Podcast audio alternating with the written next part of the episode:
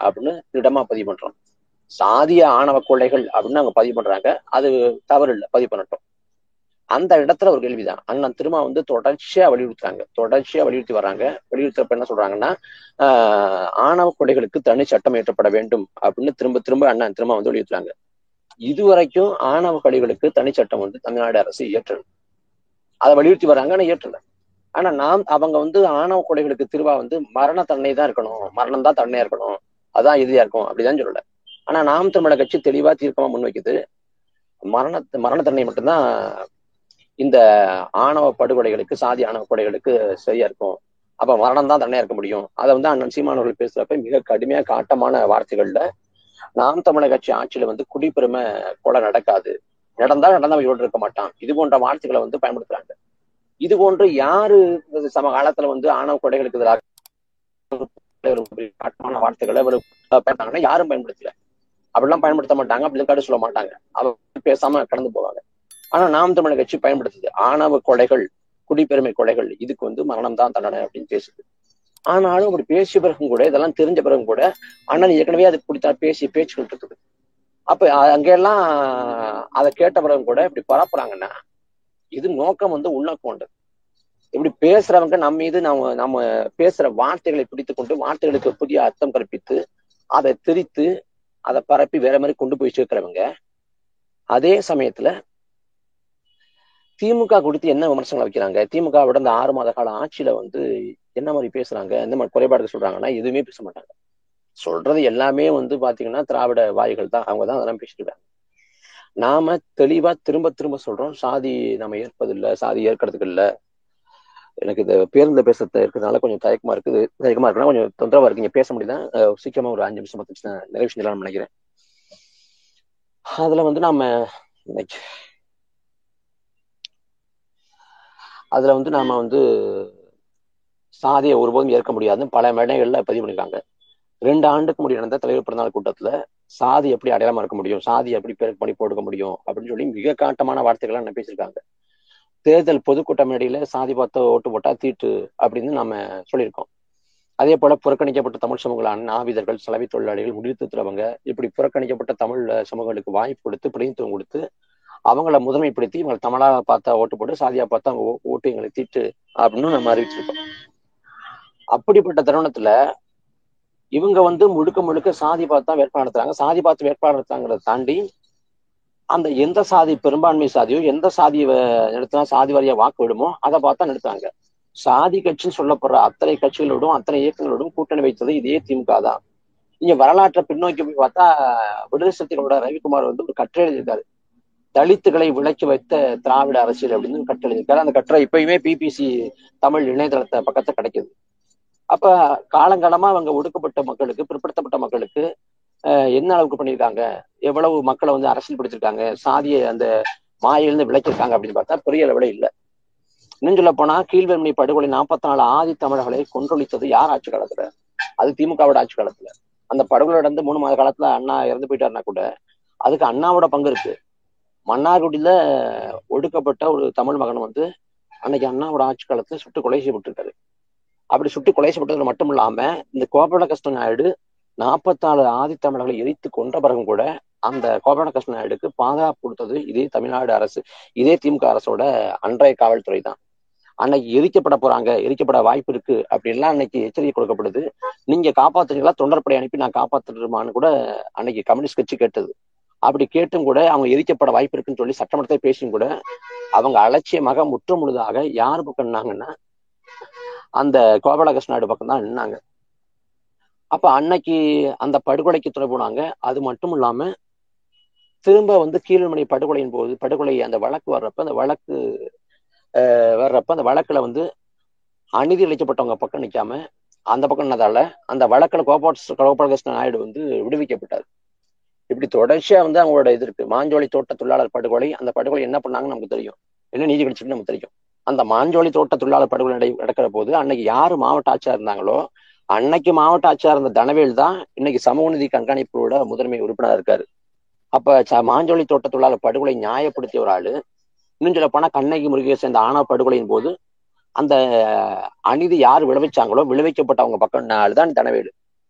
அப்படி காலங்காலமாக காலங்காலமாக சாதி அரசியல் பண்ணி சாதி அரசியல் படுத்தி சாதி இயக்கங்களை வளர்த்து விட்டு சாதித்து வைத்து மக்களை துண்டாடி அதன் மூலமாக வாக்கு வேட்டையாடி ஆட்சி அதிகாரத்தை அனுபவித்துக் கொண்டிருக்கிற இந்த திராவிட கட்சி திமுக நம்மளை பார்த்து சாதி வரி தூற்றுவதெல்லாம் ஒரு காலத்துலயும் ஏற்படுதல்ல இப்ப திமுகவோட ஆட்சி காலத்துல ஆயிரம் குறைபாடுகள் இருக்கு இது இப்ப இந்த நீட்லா இருக்கட்டும் ஏழு தமிழர் விடுதலையா இருக்கட்டும் இல்ல வந்து புதிய கல்விக் கொள்கை ஏற்றதா இருக்கட்டும் ஆளுநரை அத்துமீற விட்டதா இருக்கட்டும் இல்ல ஜக்கி வாசுதேவுக்கு ஆக்கிரமிப்பு செஞ்சது செய்யலன்னு சொன்னதா இருக்கட்டும் இல்ல பள்ளிக்கூடத்துல வந்து பெரியார் புத்தகத்தை வைக்கப்பட முடியாம பாஜக அத்துமீறப்ப தடுக்க தவறியதா இருக்கட்டும் இல்ல தமிழ்நாட்டோட கோயில்களை வந்து திரையிட்டு பாஜகவோட அந்த நிகழ்ச்சி வெளியிடப்பட்டதா இருக்கட்டும் எல்லாத்தையுமே அவங்க பின்தங்கிட்டாங்க. எங்கேயுமே எதிர்க்கல.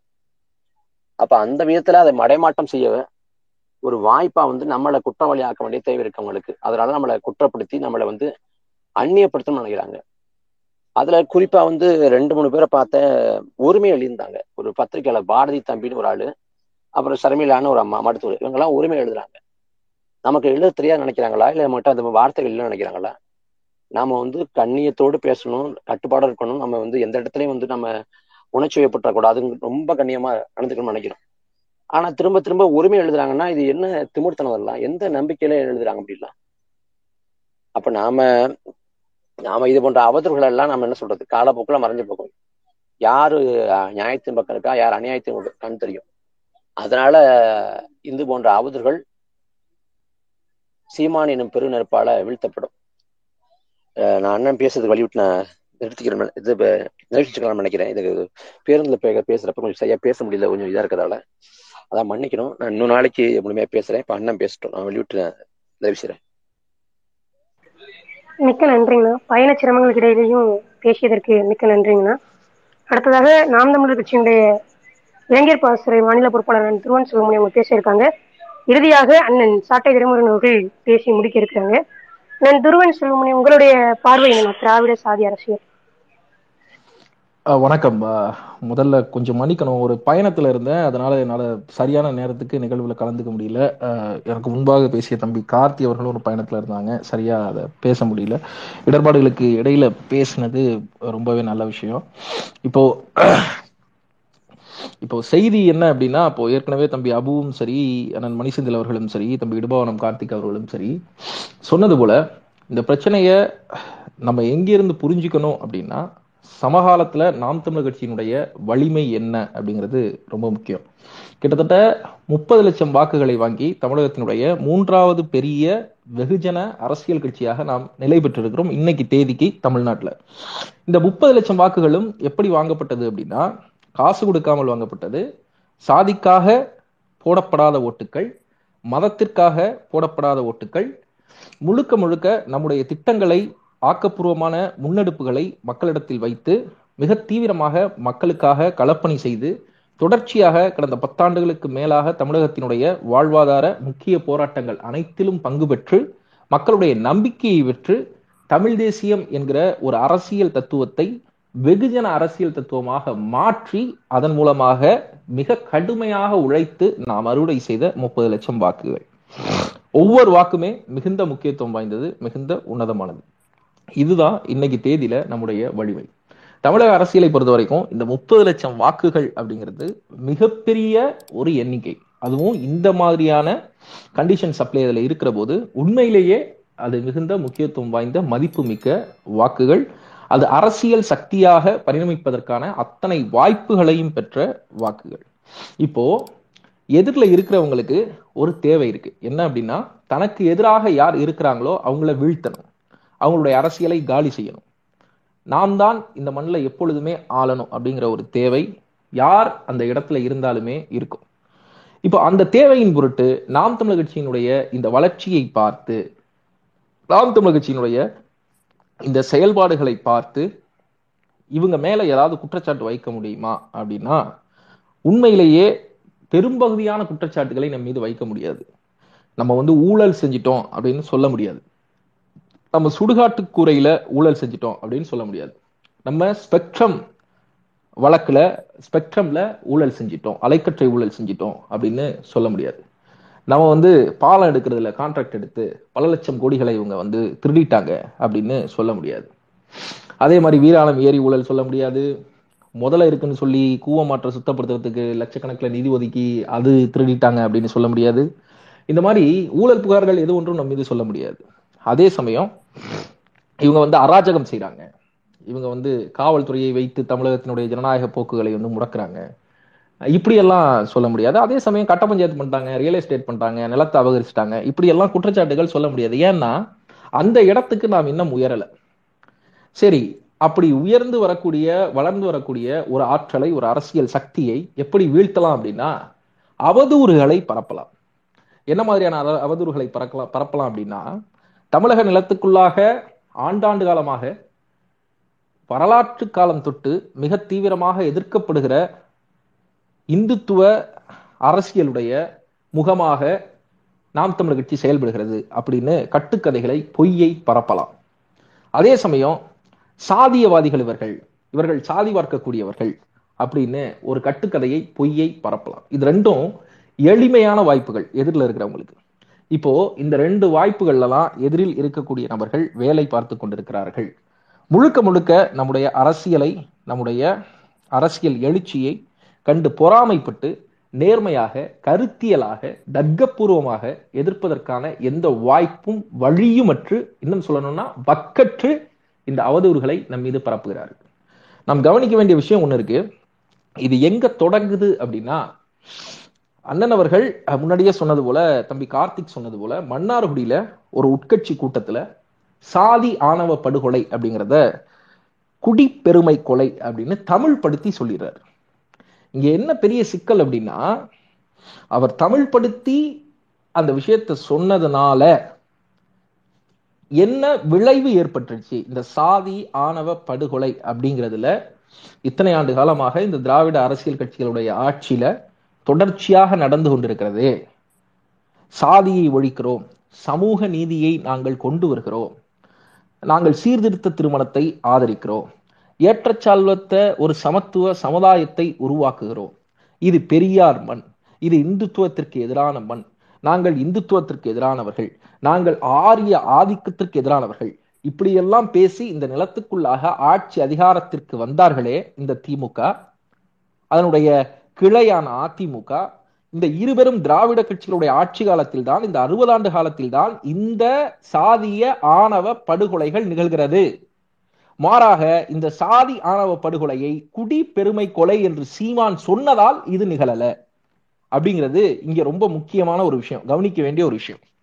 சரி இந்த குடி பெருமை கொலை அப்படின்னு சொன்ன பிறகு இதை இப்போ சமகாலத்துல இந்த தமிழ்நாட்டிற்குள்ள முற்போக்குவாதிகள்னு சொல்லிக் கொள்ளக்கூடியவர்கள் முகத்திரையை அணிந்திருப்பவர்கள் மூன்றாம் தரமான வேலை பார்ப்பவர்கள் நடுநிலையாளர்கள் என்று தங்களை சொல்லிக் கொள்பவர்கள் மூன்றாம் தரமான ஊடகங்கள் நடத்தக்கூடியவர்கள் யூடியூப் சேனல் நடத்தக்கூடியவர்கள் சில அரசியல் கட்சியினுடைய முக்கிய பிரமுகர்கள் அத்தனை பேருமே சமூக செயற்பாட்டாளர்கள் என்று சொல்லிக் கொள்கிற அத்தனை பேருமே அந்த பதினைந்து பதினைந்து நொடிகளுக்கான அந்த ஒரு காணொளியை மட்டும் பார்த்துவிட்டு சீவான் மீதும் அண்ணன் சீமான் அவர்கள் மீதும் நாம் தமிழர் கட்சியின் மீதும் இத்தகைய அவதூறை வன்மத்தை கைக்கிக் உண்மையிலேயே நமக்கு அடிப்படையில எழுற ஒரு கேள்வி என்னன்னா இவங்களுக்கு அறிவு இருக்கா இல்லையா?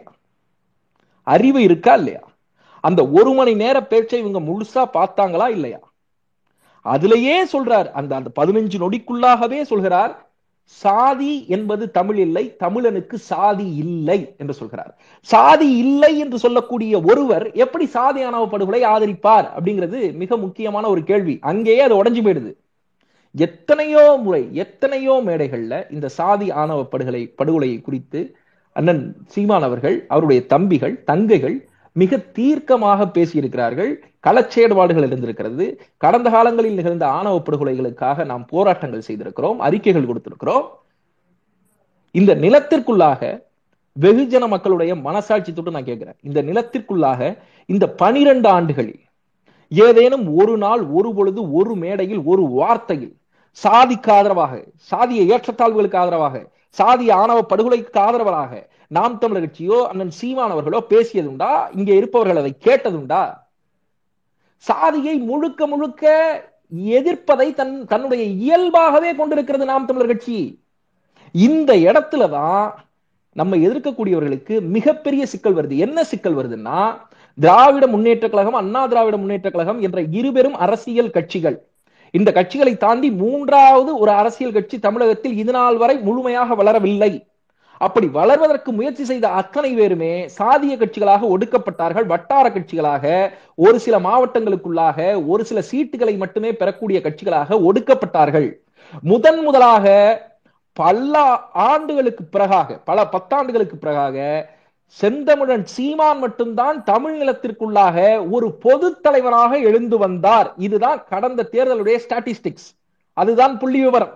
ஏன்னா தமிழ்நாடு முழுவதும் நமக்கு விழுந்த வாக்குகள் அத்தனையும் குறிப்பிட்ட சாதிக்காரன் போட்டு விழுந்ததல்ல குறிப்பிட்ட மதத்துக்காரன் போட்டு விழுந்ததல்ல.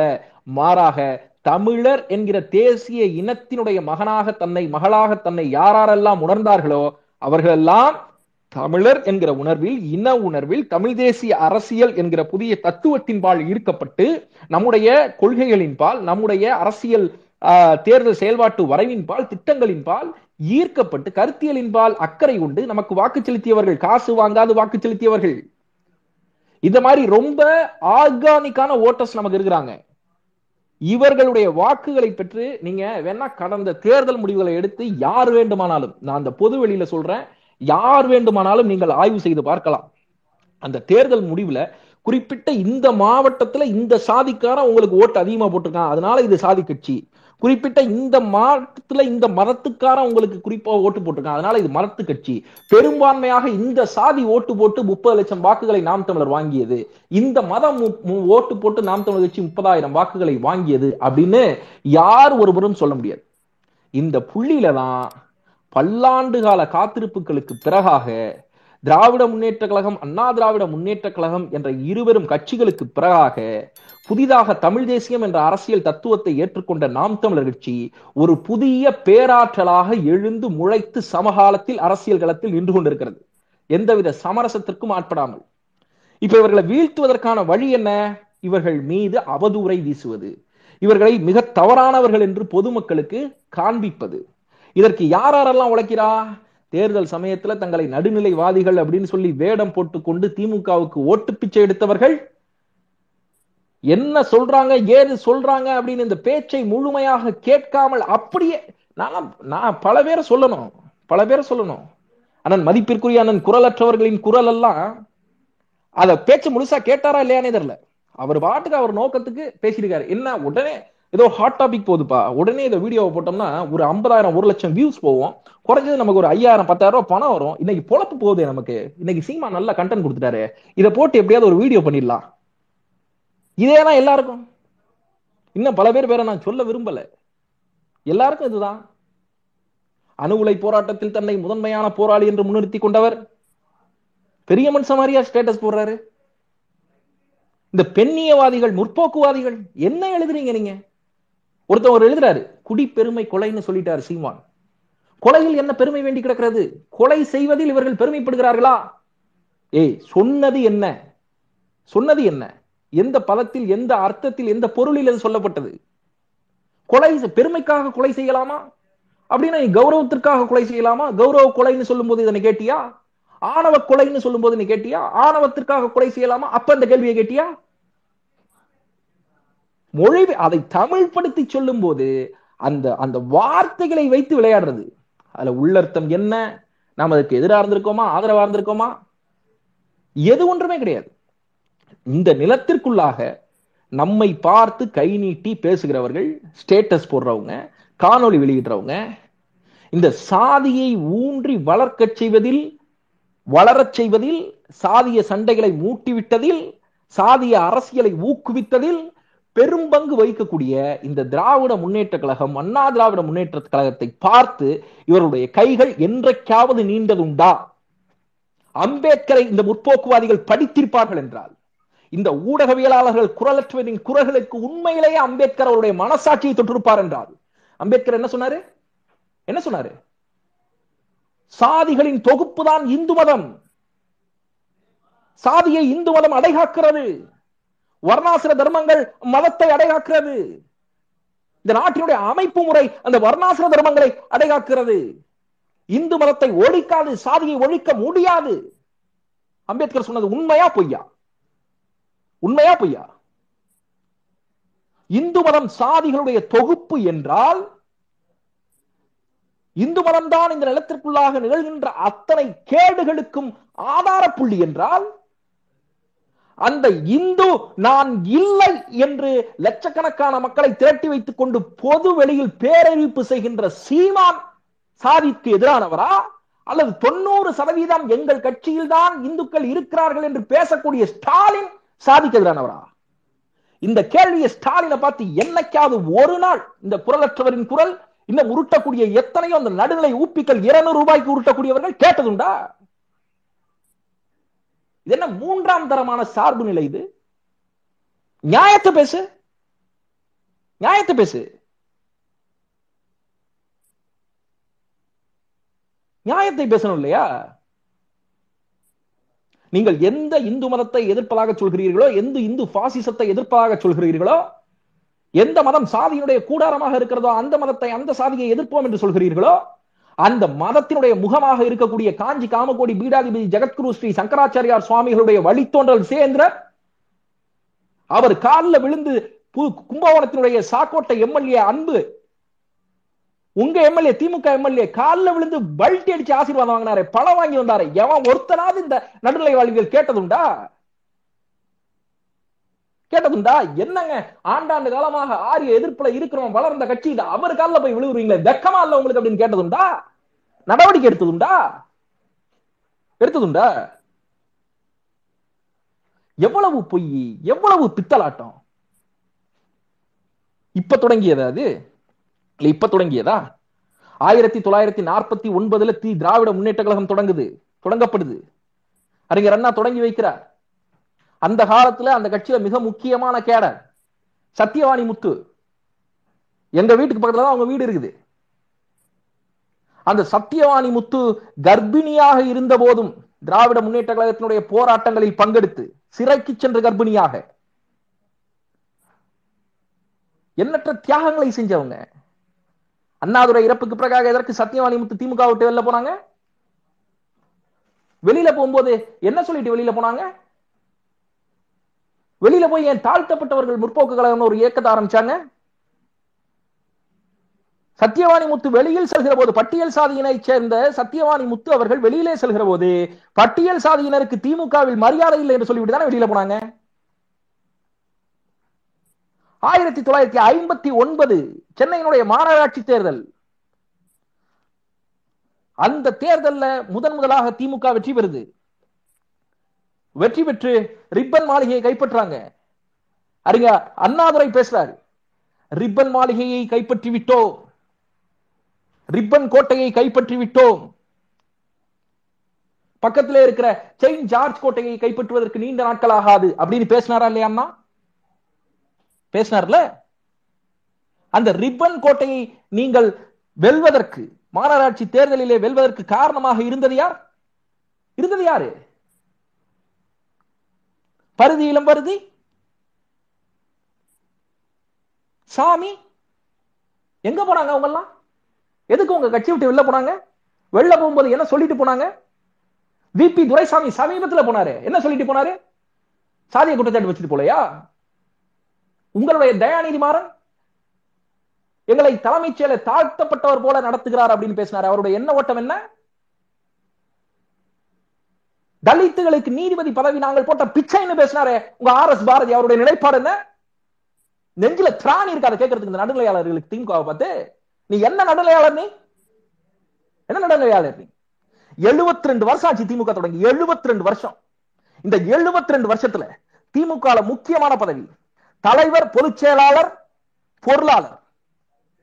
இந்த மூன்று பதவியில இந்த எழுபத்தி ரெண்டு வருஷத்துல ஒரு நாள் ஒரு பொழுது ஒரு பட்டியல் சாதியை சார்ந்தவரை நீங்கள் அமர வைத்தது உண்டா? பிறகு என்ன நீ சமூக நீதி நீங்க என்ன திமுக என்ன சமூக நீதி பேசுறது? என்ன ஈர வெங்காயம் பேசுறது இது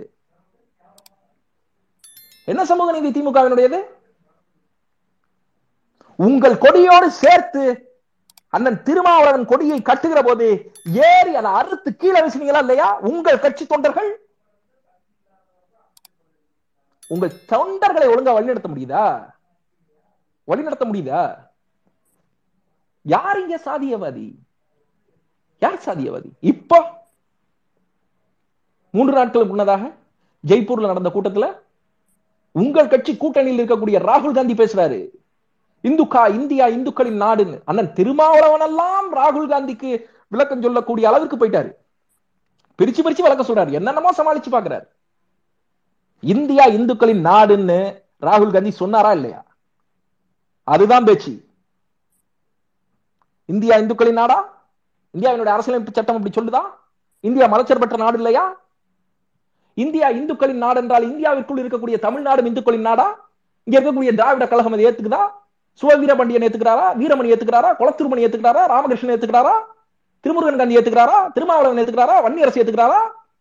தமிழ் கல்வி செந்தில் ஏத்துக்கிறாரா? சுப உதயகுமார் ஏத்துக்கிறாரா? ஏத்துக்கிறீங்களா? ஒரு வார்த்தை ஒரு வார்த்தை பேசுனீங்களா நீங்க? என்னங்க உங்க கூட்டணியில இருக்கிற தலைவர் அப்படி பேசிட்டு இருக்காரு? இந்தியாவை இந்துக்கள் நாடுன்னு சொல்றாரு. வெக்கமா இருக்கு எங்களுக்கு அப்படின்னு பேசுனீங்களா? கேட்டீங்களா? ஒரு கண்டன அறிக்கை வெளிவந்ததுண்டா? நானும் பார்ப்பனம் தான் பூனோல எடுத்து வெளில காட்டுறாரு ராகுல் காந்தி. என்னது? பொய் புழுகு மூட்டைகள். கருத்தியலாக யுத்தம் செய்ய தெரியாதவர்கள் பேச தெரியாதவர்கள். பேசவே தெரியாதவங்க. இதே அண்ணன் வன்னியரசு அவர்கள் தொலைக்காட்சியில் உட்கார்ந்து பேசினாரா இல்லையா? நீங்கள் எல்லாம் பொது தொகுதிக்கு ஆசைப்படலாம் என்று கலைஞர் கருணாநிதி கேட்கிறார் எங்களை பார்த்து. நீங்கள் எல்லாம் பொது தொகுதிக்கு ஆசைப்படலாமா அப்படின்னு கேட்டார். அதை சொன்னவர் தான் இன்னைக்கு வரிசையா ஸ்டேட்டஸ் போட்டுட்டு இருக்காரு. இதே வார்த்தைகள் அண்ணன் வன்னியரசு வாயிலிருந்து வந்ததா இல்லையா? பொது வீதியில் ஒருவன் நடக்கக்கூடாது என்று தடை செய்வதற்கும் பொது குளத்தில் நீ நீர் எடுக்க கூடாது என்று தடை செய்வதற்கும் சாதியை காரணம் காட்டி பொது வழியில் நீ பிணத்தை எடுத்துக்கொண்டு போகக்கூடாது என்று சொல்வதற்கும் நீ பொது தொகுதிக்கு ஆசைப்படலாமான்னு கேட்டதுக்கும் என்ன வித்தியாசம் இருக்கு? என்ன வித்தியாசம் இருக்கு? என்ன எல்லாரும் ஒன்னா சேர்ந்து உட்கார்ந்துட்டு திமுக அப்படியே முட்டு கொடுத்து தூக்குறீங்களா? அதுக்கு தான் பேமெண்ட் வாங்குறீங்களா எல்லாருமே? வரலாற தோண்டி எடுத்து பேசணும்னா திமுக சாதிய மனநிலையில் செய்த அத்தனையும் புட்டு புட்டு வைக்க வேண்டி வரும். அத்தனையும் புட்டு புட்டு வைக்க வேண்டி வரும். ராகுல் காந்தியை கேட்டீங்களா நீங்க? சொல்லுங்க. மோடியை எதிர்க்கிறீங்களே? பிஜேபி இந்துத்துவ பாசிச அமைப்பு. அது வந்து இந்த நிலத்துக்குள்ளாக இந்துத்துவத்தை ஊடுருவ வைத்து விடும் அதனால நாங்க மோடி எதிர்க்கிறோம். சரிதான் ஆனால் அந்த இந்துத்துவத்தை R S S Bharatiya Janata கட்சியை இந்து மகாசபையை பெற்று போட்ட தாய் அது இதே காங்கிரஸ் இல்லையா? காங்கிரஸ் இந்திய நிலத்திற்குள்ளாக இந்துத்துவத்தை ஆள ஊன்ற செய்வதற்கு வேலை பார்க்கவில்லையா? அப்படி இல்லைன்னு யாராவது சொன்னா அது பொய் சொல்றீங்கன்னு அர்த்தம். பொய் சொல்றீங்கன்னு அர்த்தம். யாரை பார்த்து நீங்கள் சாதியவாதின்னு சொல்றீங்க? நாம் தமிழர் கட்சியை பார்த்து. அண்ணன் சீமான் அவர்களை பார்த்து. தேர்தல்ங்கிறது ரொம்ப முக்கியமான ஒரு இடம். தேர்தல்ல வெற்றி அப்படிங்கிறது மிக மிக முக்கியமானது. அதிகாரத்தை கைப்பற்றுவதற்கான ஒரு இடம் ஒரு ரொம்ப ஒரு ரொம்ப ஒரு முக்கியமான இடம். அந்த இடத்துக்குள்ள அந்த களத்துல நின்னுக்கிட்டு எல்லா கட்சியும் சாதி பார்த்து வேட்பாளர்களை நிறுத்துகிற போது வாக்குக்கு பணம் கொடுத்து சாராயம் கொடுத்து இலவச வேட்டி சேலைகள் கொடுத்து பிரியாணி பொட்டலங்கள் கொடுத்து உன் சொந்தக்காரன் நிக்கிறான் உன் மதத்துக்காரன் நிக்கிறான் உன் சாதிக்காரன் நிக்கிறான் ஓட்டு போடு அப்படின்னு சாதியை சொல்லி ஓட்டு வாங்கி எல்லோரும் வெல்கிற களம் அது. அந்த களத்துக்குள்ளாக சாதி வார்த்து நீ ஓட்டு போட்டா உன் ஓட்டு எனக்கு தீட்டுன்னு இந்தியாவிலேயே ஒரே தலைவர் தான் சொன்னார். ஒரே கட்சி தான் சொன்னது. அது நாம் தமிழர் கட்சி. சொன்னவர் செந்தமிழன் சீமா. நாங்க சாதியவாதியா? நாங்க சாதியவாதியா? எனக்கு முன்பு பேசிய தம்பிகள் சொன்னதுபடி எத்தனை ஒடுக்கப்பட்டு தாழ்த்தப்பட்டு விளிம்பு நிலையில் இருக்கக்கூடிய சாதிய சமூகங்களுக்கு நாங்கள் வேட்பாளராக நிற்பதற்கு வாய்ப்பளிச்சிருக்கோம் தெரியுமா? வாய்ப்பளிச்சிருக்கோம் தெரியுமா? ஆணவ படுகொலைகள் பத்தி பேசுறீங்களே. இந்த ஆணவ படுகொலை தடுத்து நிறுத்துவதில் இந்த திராவிட முன்னேற்ற கழகத்தினுடைய அண்ணா திராவிட முன்னேற்ற கழகத்தினுடைய திராவிட இயக்கங்களுடைய பங்கு என்ன? நீங்கள் திராவிட பூமியாக பெரியார் பூமியாக இதை சுட்டிக்காட்டுவீர்கள் என்றால் இது பெரியார் மண் என்று பித்து பிடித்தது போல பேசுவீர்கள் என்றால் இங்கே சாதிய ஆணவ படுகொலைகள் நடப்பதற்கான வாய்ப்பு இல்லை. சாதிய ஆணவ படுகொலைகள் நடக்குது அப்படின்னா இது பெரியார் மண் அல்ல. மாறாக பெரியார் மண் என்று பேசி பேசி இங்கே இருக்கக்கூடிய சாதிகளை மேலும் மேலும் இறுக்கமாக கட்டமைப்பதற்கு இந்த மாநில அரசு ஐம்பது ஆண்டு காலமாக வேலை பார்த்திருக்கிறது. சாதி ஆணவ படுகொலைகள் ஏன் நடக்குது? சீமானதை குடிப்பெருமை கொலைன்னு சொன்னதனால நடக்குதா? அம்பேத்கரை பிடித்த யாருக்கும் தெரியாதா? சாதியான ஆணவ படுகொலைகள் ஏன் நடக்குதுன்னு? இந்த நடுநிலையாளர்களுக்கு தெரியாதா? அல்லது ஆளக்கூடியவர்களுக்கு தெரியாதா? ஒருவேளை முதல்வர் ஸ்டாலினுக்கு வேண்டுமானால் தெரியாமல் இருக்கலாம். ஆனால் உங்கள் மனசாட்சியை தொட்டு சொல்லுங்கள். ஒரு சாதி அமைப்பு ஒரு பெண்ணை தன்னுடைய உடமையாக பார்ப்பதால் பெண்ணை தன்னுடைய முக்கியமான காரணியாக பார்ப்பதால் கன்னியாக பார்ப்பதால் சாதி ஆணவ படுகொலை நடக்குது. ஒரு பெண் வேறு ஒரு சாதியில் இருப்பவரோடு திருமண உறவு கொள்கிற போது அங்கே சாதி உடையுது. அதை தடுத்து நிறுத்துவதற்காக வரட்டு சாதிக்காக சாதிய படுகொலைகள் நடக்குது. அதுக்குத்தான் குடும்ப கௌரவம்னு பேர் வச்சுக்கிறீங்க. அதுக்குத்தான் சோசியல் ஸ்டேட்டஸ்னு பேர் வச்சுக்கிறீங்க. அதுக்குத்தான் பொருளாதார ஏற்றத்தாழ்வுன்னு பேர் வச்சுக்கிறீங்க. அதுக்குத்தான் ஊருன்னு பேர் வச்சுக்கிறீங்க. ஒரு தமிழன் மலையாளியை திருமணம் பண்ணும்போது சாதி படுகொலை நடக்கிறது இல்லை ஒரு தெலுங்கர் தமிழரை திருமணம் செய்யும் போது சாதி படுகொலை நடக்கிறது இல்லை. ஆந்திராவில் இருக்கிற தெலுங்கர் தெலுங்கானாவில் இருக்கிறவங்க தமிழ்நாட்டில் இருக்கிறவங்களோட சம்பந்தம் பண்ணும்போது படம் நடக்கிறது இல்லை. ஒரு கன்னடர் இங்க இருக்கிற தமிழரை திருமணம் பண்ணும்போது நடக்கிறது இல்லை. தமிழ் சாதிகளுக்குள்ளாக நடக்குது. இவர்கள் ஆண்ட இந்த நிலப்பரப்பிற்குள்ளாக நடக்குது. சொல்லுங்க. இதற்கு யார் பொறுப்பெடுத்துக்கிறது? எந்த விதத்துல சாதி ஒழிப்பிற்காக நீங்கள் வேலை பார்த்து இருக்கிறீர்கள்? அப்படியே வேலை பார்த்தாலும் அது எந்த விதத்தில் இந்த சமூகத்தில் விளைவுகளை ஏற்படுத்தி இருக்கிறது? கடந்த காலத்தில் நீங்கள் வேலை பார்த்தீர்கள் ஆம் வேலை பார்த்தீர்கள் ஒத்துக்கொள்கிறோம். இயக்கமாக இருந்தபோது உழைத்தீர்கள் சரிதான். அரசியல் கட்சியாக ஆன பிறகு அதே சாதியை வைத்து எப்படி ஓட்டு வாங்குவது? ஒரு தொகுதியில எந்த சாதிக்காரன் பெரும்பான்மையா இருக்கானோ அந்த சாதிக்காரனை புடி அவனுக்கு சீட்டு கொடு. அப்பதான் அங்க நம்ம வெல்ல முடியும். இது கருணாநிதியே சொன்னது. இது கருணாநிதி சொன்னது. அதைத்தான் இன்ன வரைக்கும் திமுக ஃபாலோ பண்ணுது. அப்படியே ஒரு ஒரு தொகுதியில பெரும்பான்மை சாதியா இருக்கிறவனுக்கு சீட்டு கொடுத்தே வளர விட்டுக்கிட்டு இருந்தீங்கன்னா சாதி பார்த்தே சீட்டு கொடுத்தீங்கன்னா எப்படி சாதி ஒடியும் எப்படி சாதி ஒடியும் இது எல்லாமும் வெற்று அவதூறு. இந்த அவதூறுகளுக்கு நாம் செவிசாய்க்க வேண்டிய அவசியம் கிடையாது.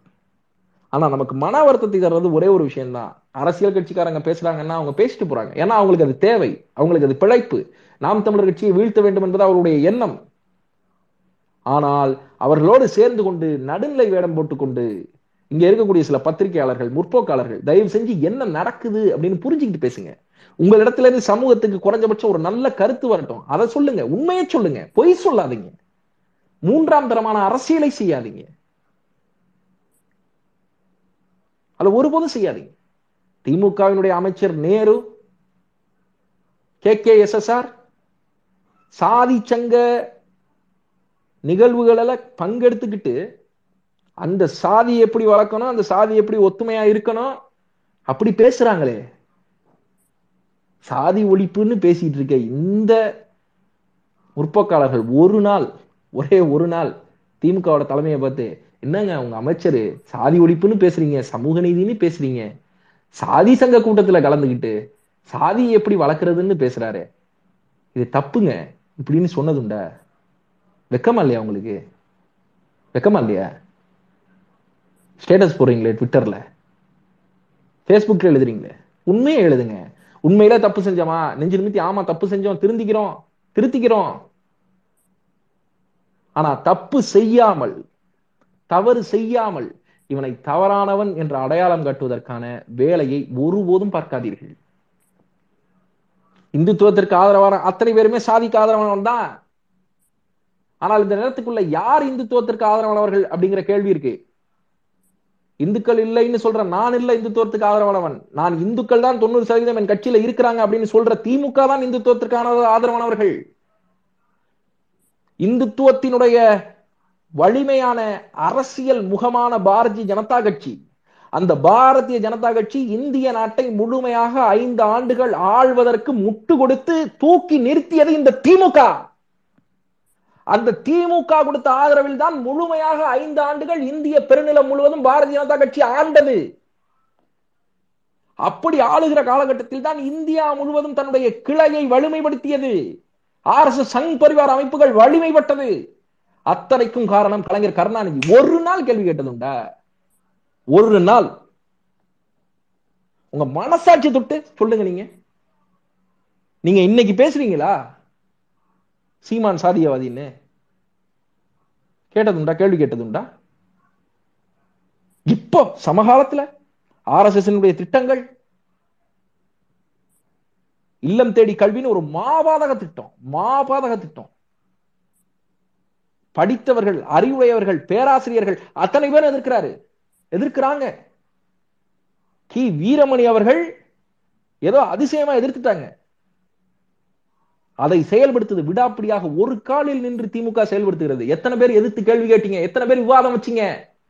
எத்தனை பேர் எதிராக பேசுனீங்க? இது புதிய கல்விக் கொள்கையினுடைய அங்கம். இது இன்ஃபார்மல் எஜுகேஷனல் சிஸ்டம் புதிய கல்விக் கொள்கை இன்ஃபார்மல் எஜுகேஷனல் சிஸ்டத்தை தான் வலியுறுத்துறது. ஸ்கூலுக்கு போகாம டிகிரி வாங்கலாம். எங்க வேணாலும் உட்கார்ந்து படிக்கலாம். ஒரு ஃபார்மல் ஸ்ட்ரக்சருக்குள்ள இருக்கக்கூடிய கல்வி முறையை இந்தியாவினுடைய மதிப்பு வாய்ந்த இத்தனை மக்களை மேம்படுத்தி மேலே இழுத்து வந்த பொருளாதாரத்தில் அவர்களை மேம்படுத்தி மேல் நோக்கி தள்ளிய சாதி இழிவுகளில் இருந்து அவர்களை வெளியில் எடுத்த பெயர் திடுத்த இந்த கல்வி முறையை சிதைக்க பார்க்கிறது மத்திய அரசு ஒன்றிய அரசு. புதிய கல்விக் கொள்கை இல்லம் தேடி கொள்கை இல்லம் தேடி கல்வி. அதை எதிர்த்தீங்களா? இதனுடைய ஆபத்து உங்களுக்கு தெரியாதா? எத்தனை பேர் கல்வி கேட்டீங்க?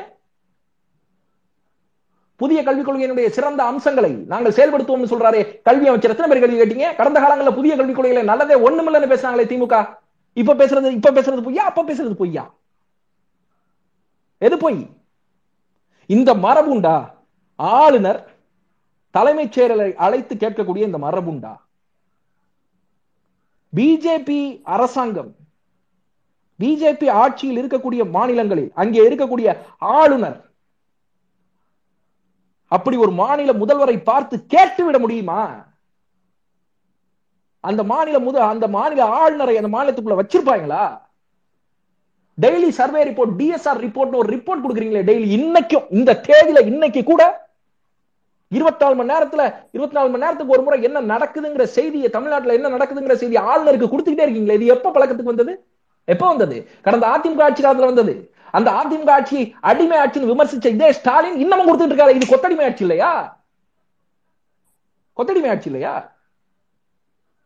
ஜெயலலிதா இருக்கும்போது கேட்டார்களா? கருணாநிதி இருக்கும்போது கேட்டார்களா?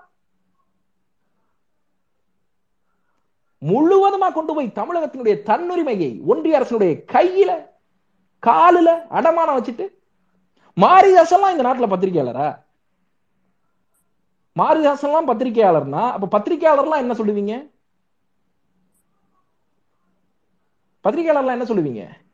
நீதிமன்றத்துல கேஸ் போடுது திமுக. கோர்ட்டுக்கு வருது. முதல் ஹேரியும் உடைக்கிறாங்க. ஸ்குவாஷ் பண்றாங்க வழக்க. என்ன வாதாடுச்சு மாநில அரசு? ஒரு நீதிபதி இந்துத்துவ சார்பு கொண்ட நீதிபதி ஆர் எஸ் எஸ் கூட்டங்களில் பங்கெடுக்கிற நீதிபதி பெருமாள் முருகன் வழக்கில் பஞ்சாயத்து செய்த நீதிபதி தமிழ் தாய் வாழ்த்து தமிழகத்தில் கட்டாயம் இல்லை என்று பேசிய நீதிபதி எந்திரிச்சு நிக்கிறது அவசியம் இல்லை என்று பேசின நீதிபதி சைல்டு அபியூசிங் சைல்டு புரோனோகிராஃபியை தடுக்கிறதுக்கு என்ன வழின்னு கேட்டபோது பாரதிய நீதி போதனை கதைகளை எல்லோருக்கும் சொல்லுங்கள் அது நின்று போகும்னு பேசின நீதிபதி அந்த நீதிபதி உட்கார்ந்துட்டு தீர்ப்பு கொடுக்கிறார் மாநில அரசு அமைதியா உட்கார்ந்துருக்குது. இதுதான் நீங்க இந்துத்துவத்தை எழுக்கிற லட்சணம். இதுதான் இந்துத்துவத்தை எதிர்க்கிற லட்சணமா? சாட்டை துரைமுருகனுக்கு ஒரு நீதி உங்க மாரிதாஸ்க்கு ஒரு நீதியா? ஏன் பாஜபி பிஜேபி நான் மட்டும் வாழை சுருட்டுது திமுக? ஏன் வாழை சுருட்டுறீங்க? ஏன் சுருட்டுறீங்க? உங்க எஜமானரா பிஜேபி?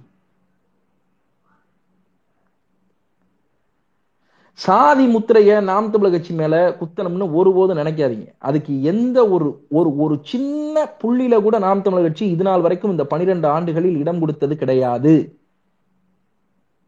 இங்கே சாதியத்திற்கு எதிரான சாதிய மனநிலைக்கு எதிரான ஒரு சமூக வாழ்வியல் நாம் தமிழர் கட்சியில் சொல்லி தரப்படுகிறது. சாதி மறுப்பு திருமணங்கள் ஊக்குவிக்கப்படுகிறது. சாதிய ஏற்றத்தாழ்வுகள் குறித்த சாதிய தீண்டாமைகள் குறித்த வகுப்புகள் எடுக்கப்படுகிறது. சாதி பார்த்து நாம் தமிழ் கட்சி யாரையும் அணுகிறது இல்லை. எந்த ஒரு புள்ளிலையும் சாதிக்கு ஆதரவாக தமிழர் தான் நாம் தமிழர் கட்சி நின்றது இல்லை. இவங்களுக்கு இன்னொரு பிரச்சனை இருக்கு. இந்த நடுநிலையாளர்கள் யாராவது ஸ்டேட்டஸ் போட்டுக்கிட்டு இருப்பாங்க. சாதி தன் பேருக்கு பின்னாடி சாதி பேரை போட்டுக்கிட்டு சாதி வழிதான் தமிழ் தேசியத்தை அமைக்க முடியும்னு பேசிக்கிட்டு அதுக்கு குடி வழின்னு பேர் வச்சுக்கிட்டு அவங்க அவங்க கருத்தை பேசுறாங்க. அவங்களுக்கு எதுல நம்பிக்கை இருக்கோ அவங்க அதை எப்படி செய்ய முடியும் சாத்தியப்படுத்த முடியும்னு அவங்க நினைக்கிறாங்களோ அவங்க அவங்க கருத்தை பேசிக்கிட்டு இருக்கிறாங்க. ஜனநாயகத்தில் எல்லா கருத்தும் இருக்கத்தான் செய்யும். ஆனால் நாம் தமிழர் கட்சி பேசுதா? நாம் தமிழர் கட்சியினுடைய கொள்கை ஆவணம் சொல்லுதா? அண்ணன் செந்தமிழன் சீமான் அவர்கள் சாதிக்கு ஆதரவா பேசுறாங்களா? அல்லது கட்சியினுடைய முக்கிய பொறுப்பாளர்கள் சாதிக்கு ஆதரவாக சாதி பேரை பேரு பின்னாடி போட்டுக்கிட்டு பேசுறாங்களா?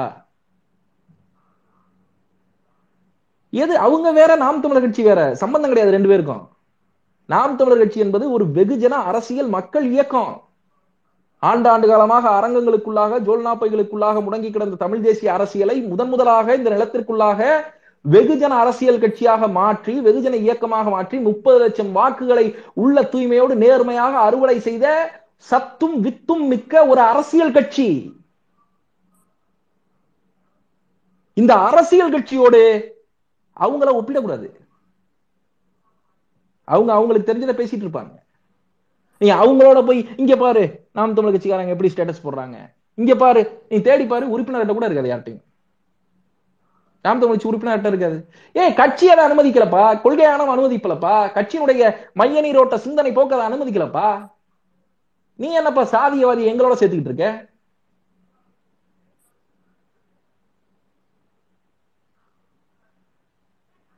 இது எல்லாமும் இங்கே கவனிக்கப்பட வேண்டியது. மக்கள் புரிந்து கொள்ள வேண்டும். மக்கள் புரிஞ்சுக்கணும்.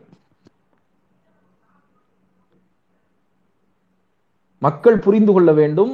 தயவு செய்து இந்த நடுநிலையாளர்கள் என்று தங்களை சொல்லிக் கொள்பவர்கள் பத்திரிகையாளர்கள் என்று தங்களை சொல்லிக் கொள்பவர்கள் திமுகவினுடைய கொத்தடிமையாக நீங்க மாறிட்டீங்க. இருநூறு ரூபாய்க்கு தான் வேலை பாக்குறீங்க எல்லாம் சரிதான். ஆனா குறைஞ்சபட்சம் குறைஞ்சபட்சம் பொய்ய சொன்னாலும் பொருந்த சொல்லுங்க. பொருந்த சொல்லுங்க. சும்மா எது வேணாலும் பேசிடலாம். லட்சம் பேர் பேர் சேர்ந்து பேசுறதுனால ஒரு பொய் வந்து உண்மையாயிரும். அப்படிலாம் ஒருபோதும் கிடையாது. உங்ககிட்ட என்னென்ன ஊடகங்கள் இருக்கோ அதே ஊடகங்கள் எங்கிட்டே இருக்கு. உங்கள்கிட்ட யூடியூப் சேனல் இருக்கா? எங்கிட்டயும் யூடியூப் சேனல் இருக்கு. நீங்க ஸ்பேஸ் போடுவீங்களா? நாங்களும் ஸ்பேஸ் போடுவோம். நீங்க கிளப் ஹவுஸ் நடத்துவீங்களா? நாங்களும் கிளப் ஹவுஸ் நடத்துவோம். நீ அறிக்கை விடுவியா? நானும் அறிக்கை விடுவேன். நீ போராட்டம் பண்ணுவியா? நானும் போராட்டம் பண்ணுவேன். நீ தேர்தல் நிற்பியா நானும் தேர்தல் நிற்பேன் சம வலிமை படைத்தவர்கள் தான் வளர்ந்து வர்றோம். இதே மாதிரி அவதூறுகளை உங்க மேல அள்ளி வீசுறதுக்கு எங்களுக்கு கன நேரம் பொறுக்காது.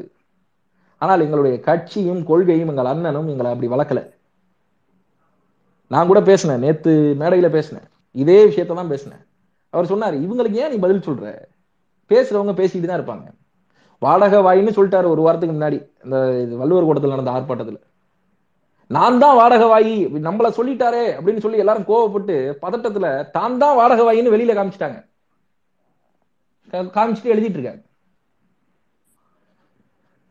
நாம் தமிழர் கட்சி சாதியவாத கட்சின்னு கட்டமைக்கக்கூடிய உங்களுடைய எந்த நோக்கமும் நிறைவேறாது. அப்படி நீங்க ஏதாவது நிறைவேற்ற நினைச்சீங்க அப்படின்னா நாங்க வரலாற்றை தோண்டி எடுத்து பேச ஆரம்பிச்சோம் அப்படின்னா யார் சாதியவாதிகள் அப்படிங்கிறது வெட்ட வெளியா பொது வெளியில தெரிஞ்சு போகும் பகிரங்கப்பட்டு போகும். உங்களால அரசியல் செய்ய முடியாது. அதுக்கு நீங்க தயார்னா நாங்களும் தயார். பிரச்சனை கிடையாது. அந்த அளவுல நான் இதை முடிச்சுக்க விரும்புறேன். நன்றி. மிக்க சிறப்புங்கண்ணா. திராவிட சாதி அரசியலை தோலுரிச்சு காட்டியிருக்கிறீங்க. திராவிட கட்சிகளுக்கும் வாடகை வாயர்களுக்கும் பதில் சொல்லாத அளவுக்கு கேள்வி எழுப்பியிருக்கீங்க. மிக்க நன்றிங்க இறுதியாக தமிழ் தேசிய தளத்தில் வலிமையான ஊடகமான சாட்டை ஊடகத்தை நடத்தி கொண்டிருக்கக்கூடிய தமிழ் தேசிய ஊடகவியலாளர் அண்ணன் சாட்டை துரைமுருகன் அவர்கள் உரையாற்றிருக்காங்க ஆனா உங்களுடைய பார்வை என்ன? திராவிட சாதி அரசியல் குறித்து.